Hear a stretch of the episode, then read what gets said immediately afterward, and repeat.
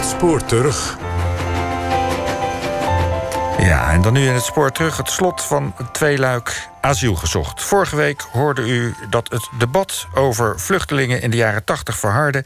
en hoe de overheid het asielbeleid centraal begon vorm te geven. Deze week de asielwet van Cohen van 2001 en daarna... En, uh, het is een documentaire van Laura Stek... gemaakt in samenwerking met project De Asielzoekmachine.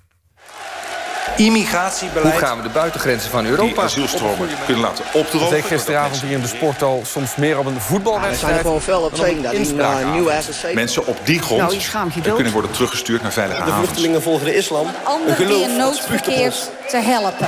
Wat gebeurt hier? Wat gebeurt hier? Sommigen zeggen, niet zoveel. Maak je niet druk. Anderen zeggen, we worden overspoeld. Doe er wat aan. Er wordt constant gesleuteld aan ons asielbeleid. In een verwoede poging de realiteit bij te benen. Maar wat verandert er werkelijk? En wat zijn de dilemma's die ermee gepaard gaan? Deze week Asiel gezocht deel 2. Met staatssecretaris van Justitie van 1998 tot 2001, Job Cohen. Het is een portefeuille die onder je huid kruipt... en waar je mee opstaat en waar je mee naar bed gaat. Minister van Vreemdelingenzaken en Integratie van 2003 tot 2006, Rita Verdonk, alias IJzeren Rita. Ik ben niet van ijzer, ik ben wel van duidelijkheid. Baba Tarawali uit Sierra Leone. De echte vluchtelingen zijn ook economische vluchtelingen. Bosnische vluchteling en oud-IND-medewerker Satko Mujagic. We denderen maar door. En de rest wordt ons probleem pas als het echt letterlijk bij ons aanklopt. Migratiehistoricus Marloes Grover alle politici die hebben gezegd snel, hebben dat niet weten waar te maken. En journalist Twan Heijmans, schrijver van het boek De Asielmachine. Er worden dan steeds nieuwe dingen aangebouwd aan die machine. Dus je kunt blijven bijbouwen en zo, maar het zal nooit helemaal werken zoals je, zoals je wilt. Ja, mensen zijn gewoon, die, die hebben maar één doel en dat is uh, in Nederland leven. Dus, dus niet daar zijn, maar ook echt daar een leven opbouwen. En die doen alles om om dat te, voor elkaar te krijgen. Die willen ook in de illegaliteit leven om dat voor elkaar te krijgen. Dus dan kun je nog zo'n mooie machine bouwen, beleidsmachine. Uh, maar er zullen altijd mensen doorheen slippen. En eigenlijk is er geen enkel regime wat ooit feilloos is. En dat zou je ook helemaal niet willen. Want heb je dat, dan betekent dat dat er die ruimte niet is om van het hele strenge af te wijken. Dat betekent het ook dat er geen uh, veranderingen in zitten. Uh, en het betekent ook dat je als beleidsmaker, dus nog als claimmaker, nog als beleidsmaker enige ruimte hebt om iets te veranderen. Dus dat wil je niet. Op basis van de informatie uit stap 1, 2 en 3 bepaalt de IND in welke asielprocedure, welk spoor uw aanvraag behandeld wordt. Gedurende de behandeling kan alsnog blijken dat uw aanvraag toch in een ander spoor behandeld moet worden, waarna u van spoor zal wisselen. U krijgt dan een nieuwe publicatie waarin alle stappen uitgelegd staan. Het, het hele vraagstuk leidt ertoe dat er voortdurend vertraging optreedt. Oud-staatssecretaris Job Cohen.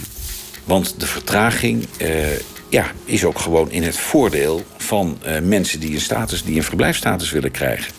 Dus het is ook logisch, en ik neem ze dat niet kwalijk... dat asieladvocaten hun best doen om te vertragen.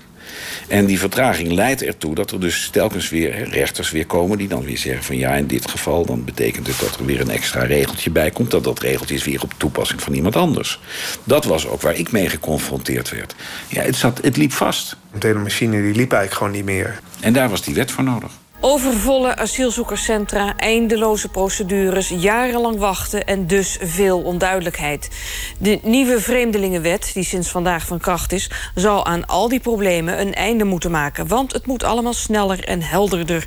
Voor nieuwe asielaanvragers mag de procedure nog maar anderhalf jaar duren. De urgentie was toen dat de, de, de wet die er was onvoldoende functioneerde. Er waren allemaal verschillende verblijfsstatussen de A-status, dan kreeg je gewoon een vergunning voor altijd. Dan had je een B-status, dat was voor een zekere tijd. En mensen die een B-status kregen, of een C, ik weet bij god niet meer hoe het precies heette...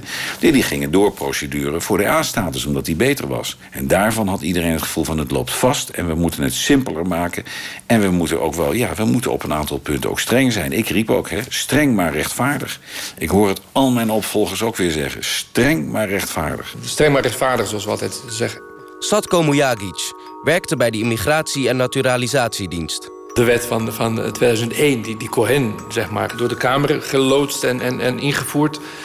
was veel strenger. strenger. Dat was niet, misschien niet eens strenger, maar hij was op maat gemaakt dat, dat wij sneller de procedures konden afronden. Dat we dat in ieder geval sneller en efficiënter konden werken met z'n allen.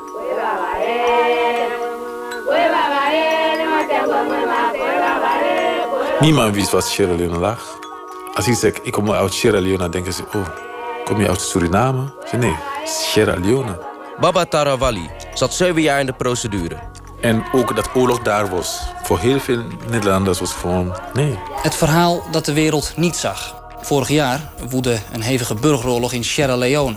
Alle cameramensen vluchtten het land uit. Op één na. Maar zijn beelden werden bijna nergens uitgezonden... omdat ze volgens veel tv-zenders te gruwelijk waren.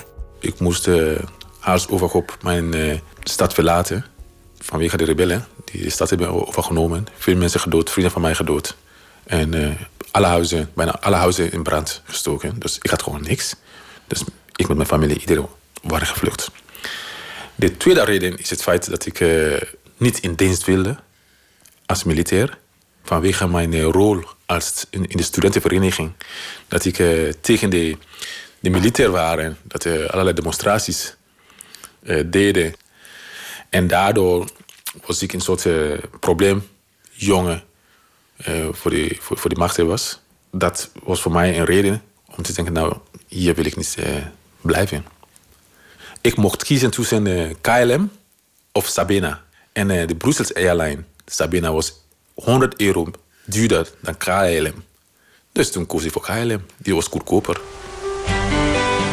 Gelukkig zijn er nog steeds mensen die vinden dat de reis minstens zo inspirerend moet zijn als de bestemming. En juist die mensen vind je op elke KLM-vlucht. Ik heb eerst uh, rondgezworven uh, op Schiphol. Maar toen zag ik nog andere jongeren ook die ook uh, in de vliegtuig zaten. Dus we waren samen met een groep daarna naar de politie gestapt. En toen hebben ze ons begeleid naar de vreemdelingenafdeling. Waar ik moest asiel aanvragen. De IND bekijkt uw dossier en beoordeelt of u voldoet aan de voorwaarden voor een verblijfsvergunning asiel. De uitkomst van deze beoordeling bepaalt hoe uw asielprocedure verder gaat. Er zijn twee mogelijkheden. 1. De IND heeft meer tijd nodig voor onderzoek... en kan nog niet beslissen op uw asielaanvraag. 2. De IND concludeert dat u niet voldoet aan de voorwaarden... voor een verblijfsvergunning asiel. Aan mijn laatste uh, tijd van de AZC toen kwam verdonk. Het is heel goed mogelijk om hier een goed systeem op te bouwen. Alleen het is nooit een systeem wat voor iedereen werkt oud-minister Rita Verdonk. Ik was heel tevreden met die, uh, met die wet. En uh, ja, die wet gaf ook voldoende handvatten om uh, bijvoorbeeld het terugkeerbeleid op poten te gaan zetten. En kijk, een wet maken is één, een wet implementeren is altijd nog wel een stukje moeilijker. Dat zei ook altijd die mensen rond Rita Verdonk. Rita is helemaal niet zo streng. PvdA heeft die wet bedacht. Zij heeft hem wel op haar eigen manier ook, ook toegepast. En met het harde imago, dat kon ze met die wet doen. En zij vond het ook wel prettig om daarvan te zeggen... van ja, maar hij is niet van mij, hij is van Cohen. Kwam er wel goed uit. En uh, dat vond ze wel slim om dat te doen. Ik moet ook wel eens lachen om Job Cohen, die dan wel eens tegen me zei van... ja, maar ja, kijk, en dan zei ik, Job, het is wel jouw, uh, jouw wet. En dan zei Job tegen mij, ja, maar ik had nooit gedacht... dat die op zo'n manier uitgevoerd zou worden. Ik kan me niet herinneren, zeg maar, in, in al die jaren... dat, dat bepaalde bewindspersoon nou per se strenger was dan de andere. Het was meer een soort algemeen Nederlands beleid. Wat, wat, wat bepaalde natuurlijk variaties kende. Hè. Dus je had generaal pardon hier en, en pardon daar. En project terugkeer en, allerlei ontwikkelingen die pasten bij bepaalde tijd. Stapels uh, dossiers die, die bleven liggen. Of hè, weet ik veel, witte illegale. Of, er speelde altijd wat. Ik heb nooit gevoeld van, oh ja, we hebben nu een, een VVD'er of zo. We beginnen met een portret van de IND, de Immigratie- en Naturalisatiedienst van het ministerie van Justitie. Die dienst is al langere tijd onderwerp van veel kritiek. Er zou te traag en slecht worden gewerkt. Dossiers van asielzoekers raken zoek en medewerkers hangen uren bij het koffieapparaat om te roddelen. Onzin, zegt directeur Elting. IND is de afgelopen jaren met zo'n 1000 procent gegroeid. En dat is gewoon te veel. IND bleef maar groeien. Dus uh, ik kan me herinneren dat er veel kantoren werden geopend. Uh, regiokantoren in, Zwolle, in Arnhem, Rijswijk, uh, aanmeldcentra Schiphol, Rijsbergen, Zevenaar, later Ter Apel. Dus de dienst werd gewoon veel groter, omdat aantallen asielzoekers bleven hoog, bleven stijgen. En er was ook gewoon investering nodig in de kwaliteit. Dat je niet mensen met alle respect van straat afplukt en, en laat horen en beslissen. De IND is uh, een hele professionele organisatie. De IND heeft van alle vluchtverhalen die ze de afgelopen 30 jaar hebben uh, gehoord... hebben ze allemaal databases van bijgehouden en ze weten alles. Het kan zijn dat ze hebben heel veel van ons geleerd. Dat wij de proefkonijnen waren. maar in de laatste 20 jaar, wat, wat ik weet... dat hebben ze gewoon heel veel fouten gemaakt. Ze weten ergens uh, in Timbuktu uh, waar uh, de kerk staat, waar de school staat, waar de moskee staat. noem maar op. Alles weten ze. Het is heel gedetailleerd. Dat is een man uit Liberia. Nou, dat ging echt op, ja, maar waar woont u dan precies? was het bij die rivier? Was het bij die rivier? Wat voor kleur is de munt die je gebruikt daar? En welke stad kom je? En moet je in de kaart gaan kijken om te wijzen. Welke taal spreekt uw vader? Welke taal spreekt uw moeder? Ik wist heel veel, dus ik kon precies zeggen waar ik vandaan kom. En uh, ik had veel gedaan in die tijd. Dus ik was knowledgeable. Hè? Ik had genoeg uh, kennis om, uh, om die vragen te beantwoorden. Het is ook zo fascinerend omdat het in zo'n kantoortje gaat. Weet je, zo'n wit kantoortje, niet te veel spullen. Dat, dat er niet gegooid kan worden met dingen en zo. Alles wordt getwijfeld. Dus uh, wat deden andere mensen? Ze hebben gewoon gezegd dat ze, ze niet geschoold zijn. Dus ze zeggen, ja, ik weet helemaal niks. Ik ben niet naar school gegaan, dus ik weet het niet. Ik weet het niet. Alles weten ze niet. Tot mijn eigen verbazing, die zijn de jongens die, of meisjes die sneller verblijf kregen. Omdat de IND ging, ging vanuit dat die mensen zijn niet goed voorbereid. Maar die man die heel veel vragen weet te beantwoorden, is al voorbereid voordat hij vertrok. Het is helemaal niet zo moeilijk voor de IND om duidelijkheid te krijgen in het allergrootste deel van de gevallen of mensen hier wel of niet mogen blijven. Tuurlijk, je hebt ook altijd uh, uitzonderingen die de regel bevestigen. Maar de grote massa, daar kan de IND het heel snel bekijken. Ze zijn heel hoog opgeleid. Dat staat buiten kijf. Ze werken met mensen die talen kennen, die geografie kennen. Maar dan nog uh, is het helemaal niet simpel. Bij ambtenaren, en dat is onvermijdelijk, daar, daar kruipt cynisme in. Want, want, want ook mensen die asiel aanvragen... Ja, die weten welke verhalen het wel doen en welke verhalen het niet doen. En als je dan voor de dertigste keer een verhaal hoort... wat je al van dertig andere mensen gehoord hebt... dan denk je ook van ja, ik word hier besodemieterd. En dat zit er ook in. En daar moet je dan als ambtenaar op een behoorlijke manier mee weten om te gaan. En dat is niet makkelijk. Ik ben wel afgewezen. Zeggen ze, ja, weet je, je verhaal is niet overtuigend genoeg. Is niet overtuigend genoeg. Hoe kun je zo makkelijk vluchten? Dus dat, dat vertrouwen ze niet. Ik ben van mening, als je één keer door de IND wordt afgewezen... en één keer door de rechter, dan ga je gewoon terug. Ja? En iemand die 14 jaar in procedure zit en die daarover klaagt... zou ik maar één ding willen zeggen, schaam je. Waarom nou moet ik nou zeven jaar lang in die procedure zitten? Het werd moeilijk ergens begin jaren 2000, zeg maar... dat ik ook zelf uh, echt beslissingen begon te nemen op asiel aanvragen. Dus later ben ik ook beslismedewerker geworden. En soms heb je gewoon twijfelgevallen dat je echt niet meer weet, linksom of rechtsom. Of dat je zelfs links moet zeggen omdat het bepaald beleid is. Maar die persoon heeft ook zoveel meegemaakt dat je echt denkt van nou moet het nou zo. Dus je echt begint na te denken van is, is dit echt uh, reëel nog? De consequenties van als er een fout wordt gemaakt. Je stuurt iemand terug en hij wordt toch opgeknoopt.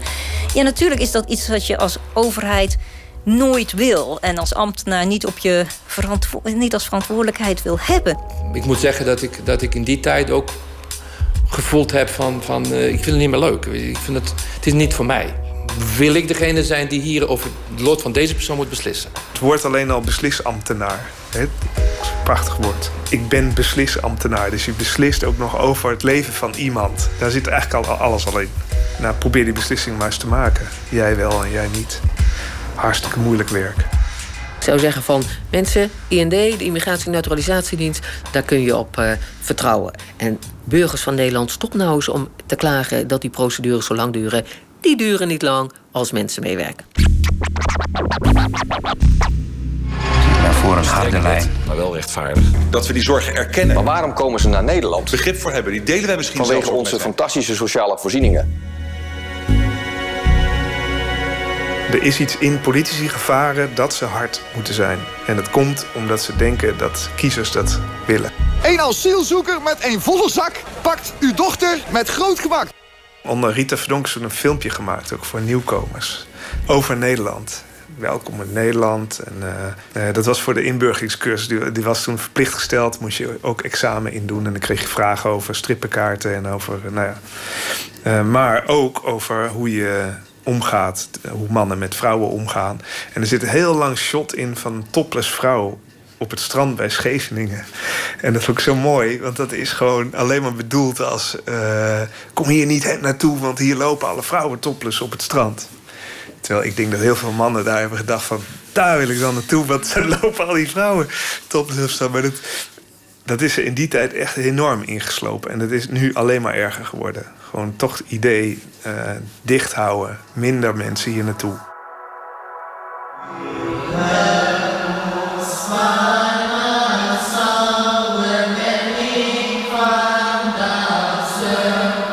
In de jaren 90 ging uh, toen nog koningin Beatrix ging op bezoek bij vluchtelingen in asielcentra. Twee keer heeft ze dat gedaan. En er zijn ook foto's van, ik heb laatst opgezocht. En dan zie je haar dus helemaal hè, in haar mooie hoed en mooie jurk. En dan zie je al die vrolijke mensen om haar heen. Echt hele vrolijke foto's zijn het. Heel leuk om te zien. Nou, laatst is een paar maanden geleden Willem-Alexander ook naar uh, de opvang geweest.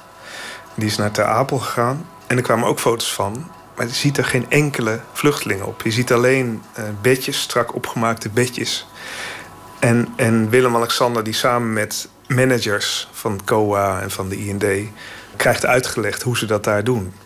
Dus de hele asielzoeker is verdwenen uit dat beeld. Want, en dat is dan de reden natuurlijk, is politiek gevaarlijk. Stel je voor dat iemand iets zegt.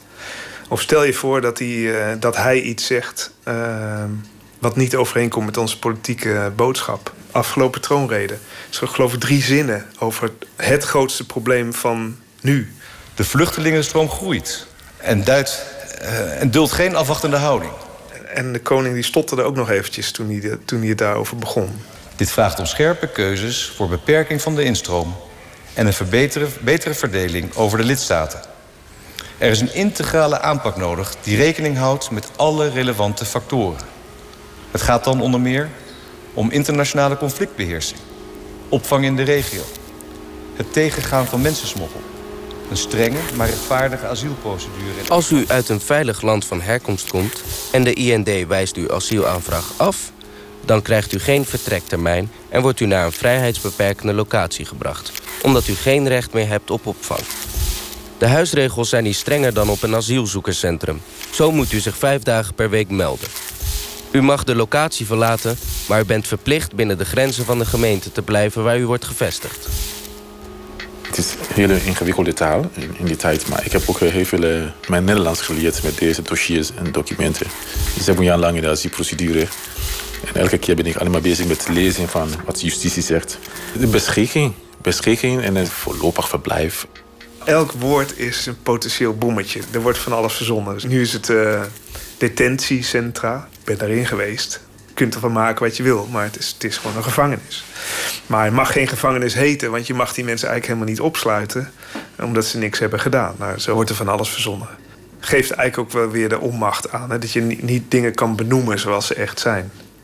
Het, het moeilijke van, van politiek is in dat geval dat je zoekt naar een woord uh, waarmee je de meerderheid van de Kamer meekrijgt om je beleid uh, te realiseren. Uh, dat is de enige reden dat een detentiecentrum een detentiecentrum heet en niet een gevangenis. Klaar. zo, zo zit achter elke term zit iets politieks. Wat het belangrijkste is, is dat je een bepaald beleid wil uitvoeren.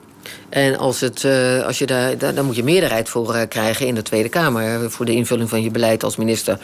En als het dan helpt door iets net iets anders te noemen dan een andere term, omdat een andere politieke partij daar dan beter mee uit de voeten kan. Ja, daar heb ik niet zo'n probleem mee. Ik bedoel, als ik beleid maar uitgevoerd uh, krijg.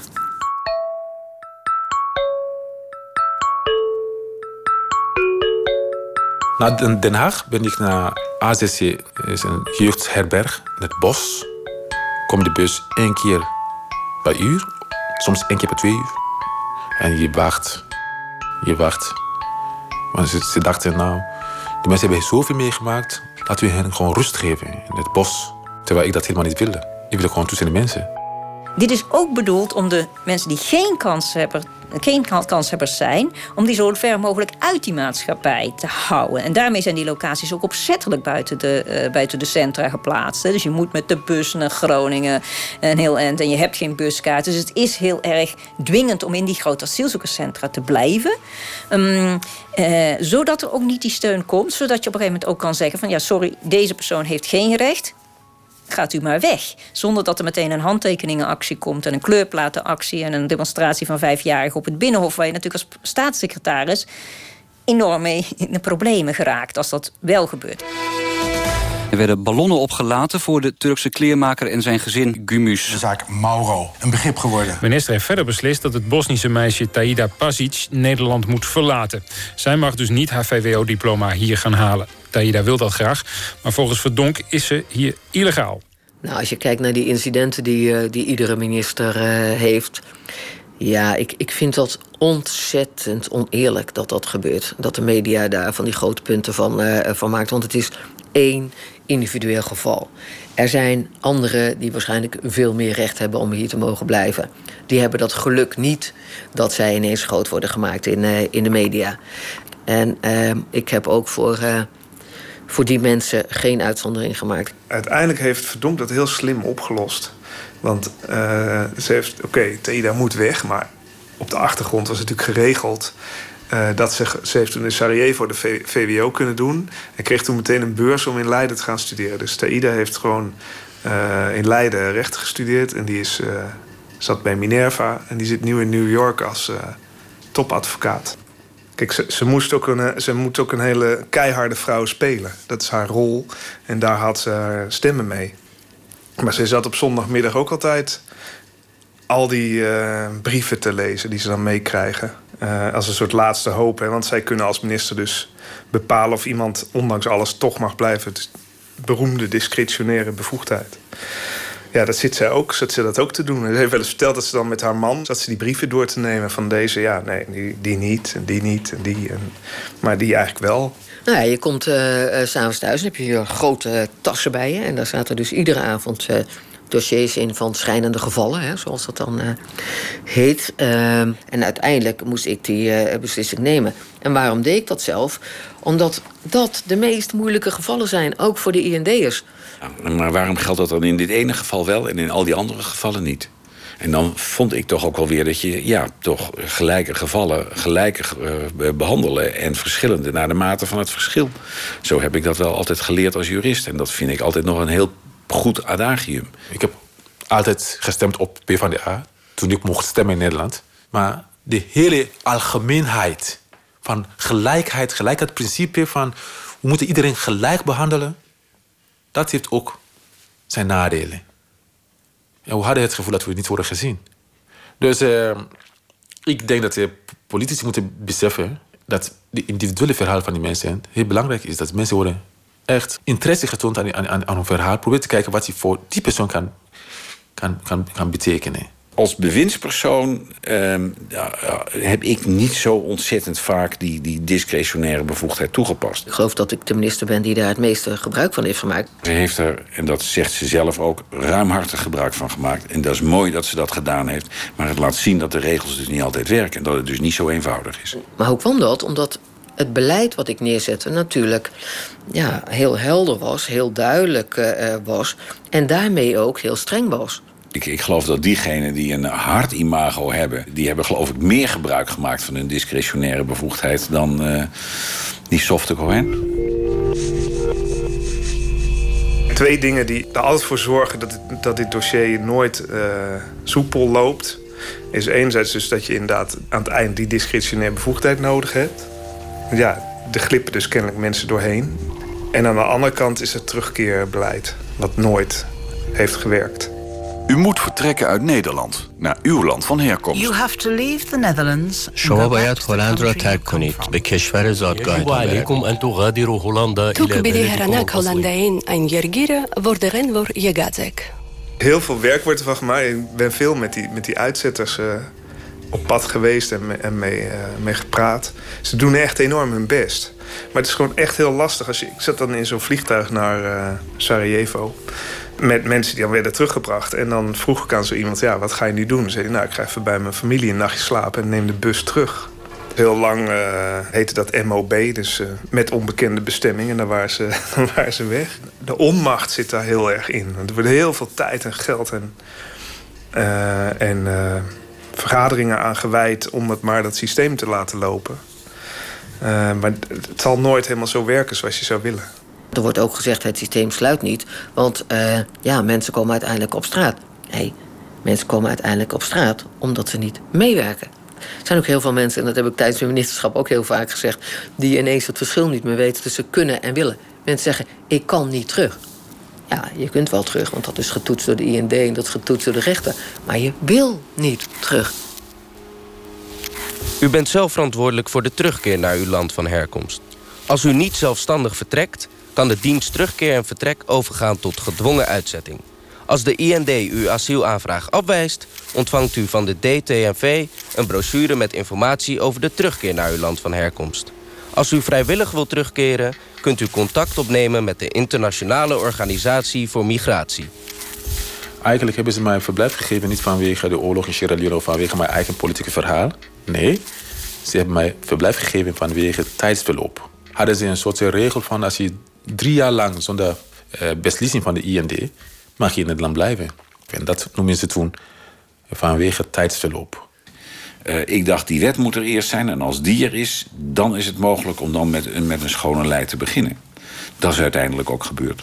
Het was al afgesproken in het regeerakkoord, maar nu is het een feit. Het generaal pardon voor uitgeprocedeerde asielzoekers... die al langer dan zes jaar in Nederland zijn, die mogen blijven. Die dag betekent voor mij veel. Eh, begint een nieuwe leven. Ik krijg een nieuwe perspectief in mijn leven. Dat was het moment dat ik wel dacht van... hé, hey, dit kan wel eens gaan werken. Want je hebt nu een strengere wet... Uh, en je hebt die hele bulk van vroeger is opgelost. Het aantal asielaanvragen in Nederland is vorig jaar weer sterk gedaald. Vanwege de grote afname van het aantal nieuwe asielzoekers... gaat het COA 36 asielzoekerscentra sluiten. En het heeft even gewerkt.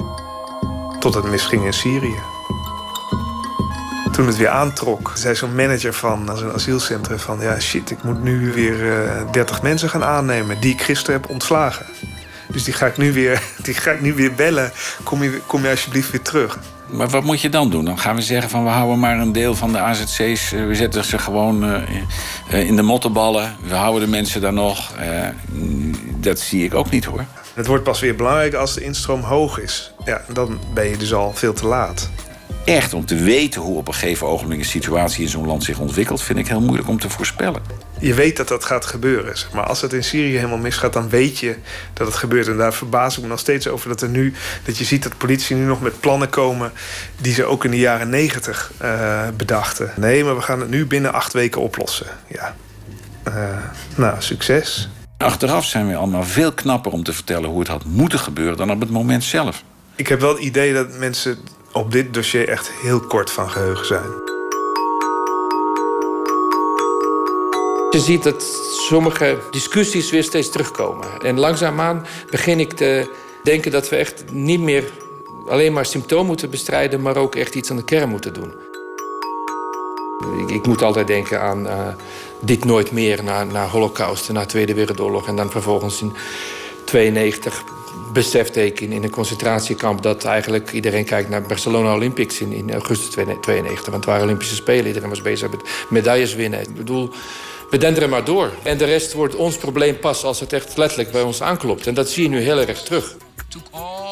Als wij denken dat wij kunnen alles hier voor ons ophouden...